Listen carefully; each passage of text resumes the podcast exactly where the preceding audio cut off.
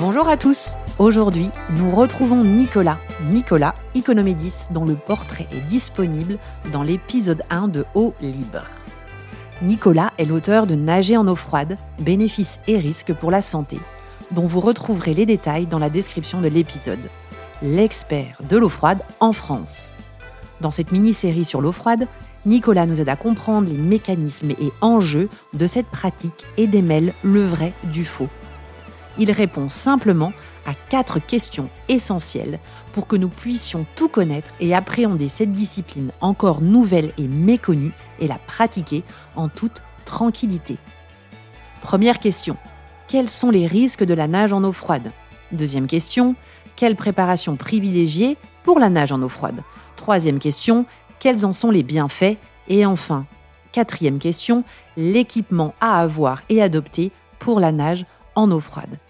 Mais bien sûr et surtout, en cas de doute, prenez rendez-vous avec votre médecin qui sera à même de vous conseiller. Nicolas, déjà bonjour. Bonjour Charlotte. Quatrième question de notre mini-série sur la nage en eau froide. Donc, quel équipement adopter pour la nage en eau froide? Quels sont tes conseils là-dessus, Nicolas, toi qui nages depuis très longtemps et qui connais cette discipline sur le bout des doigts? Tout d'abord, il, faudra euh, lutter contre le refroidissement tissulaire. Et pour lutter contre le refroidissement tissulaire, il faudra protéger les zones qui sont euh, la source de perte, de perte calorique. Alors, euh, il faudra bien les connaître. C'est tout d'abord le crâne parce qu'au niveau du crâne, il n'y a, pas de muscles, et donc qui pourrait, faire, qui pourrait mettre des calories, nous protéger contre, contre le froid. Il n'y a pas de graisse non plus qui, qui permet euh, l'isolation du cerveau, euh, qui est directement au contact par l'intermédiaire de, de l'os, euh, au contact de l'eau froide. Donc il faudra protéger le crâne, il faudra protéger le cou, parce qu'au niveau du cou, il y a des gros vaisseaux, les, les artères carotides et les veines jugulaires, et ces gros vaisseaux sont très près de la, du plan cutané et donc très près de l'eau froide. Et donc, ils vont distribuer euh, euh, le froid au restant de l'organisme. Ensuite, il y a les bras, on se refroidit énormément au niveau des bras, il faut le savoir, et aussi euh, au niveau des, régions inguinales, où on a là aussi des gros vaisseaux. On a les, veines et les artères fémorales, et qui sont très près du plan cutané, encore une fois, et qui, qui, qui, qui peuvent contribuer au refroidissement corporel. Donc, comment lutter contre ce refroidissement? Ben, En protégeant notre crâne, en mettant euh, au mieux deux bonnets. Pourquoi? Parce qu'il y a une interposition aérique ou hydrique entre les deux bonnets, ça permet de mieux isoler donc, euh, le, cerveau. Euh, on pourra encore mieux protéger la région en utilisant une, cagoule qui va protéger dans le cou, ou encore mieux, évidemment, une combinaison qui va protéger l'ensemble du corps. Donc ça, j'imagine que ça dépend de chaque nageur. Euh, voilà, hein, je pense qu'il ne faut pas hésiter quand on, est débutant en nageant eau froide de, euh, de, porter une, combinaison. Et dès qu'on commence à être plus à l'aise, plus acclimaté, essayer de l'enlever. Euh, pour protéger ces, airs, ça me paraît capital. Toi, tu nages avec ou sans combi? Sans combinaison, mais avec deux bonnets. Pas de main, pas de pied Non. D'accord. Ensuite, l'équipement qui me paraît intéressant, c'est la montre. Euh, parce que, bon, on en avait déjà parlé, je pense qu'il faut déterminer avant l'immersion, avant la nage en eau froide, la durée euh, maximale de nage, qui sera fonction donc euh, de, notre, de notre condition physique, euh, de notre état de fatigue ou non, mais surtout de notre degré d'acclimatation.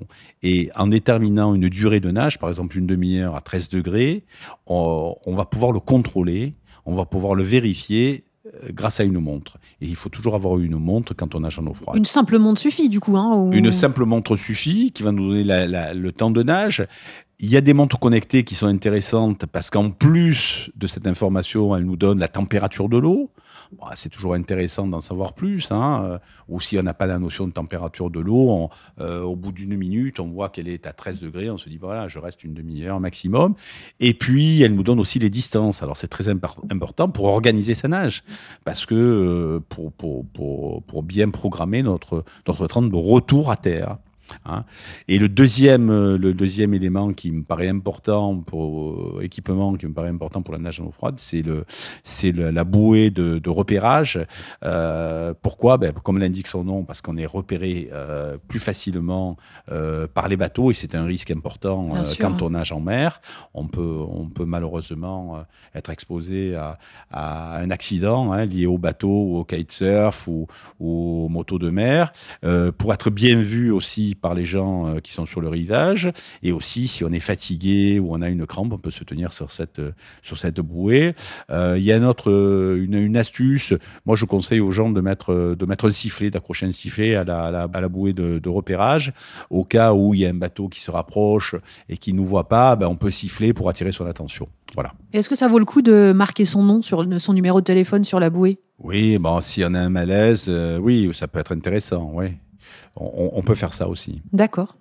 Merci beaucoup sur l'équipement. euh, donc, euh, à vous de bien décider combi ou pas combi, un ou deux bonnets, cagoule, et surtout, par contre, une montre et une bouée euh, si vous allez euh, nager euh, en eau libre.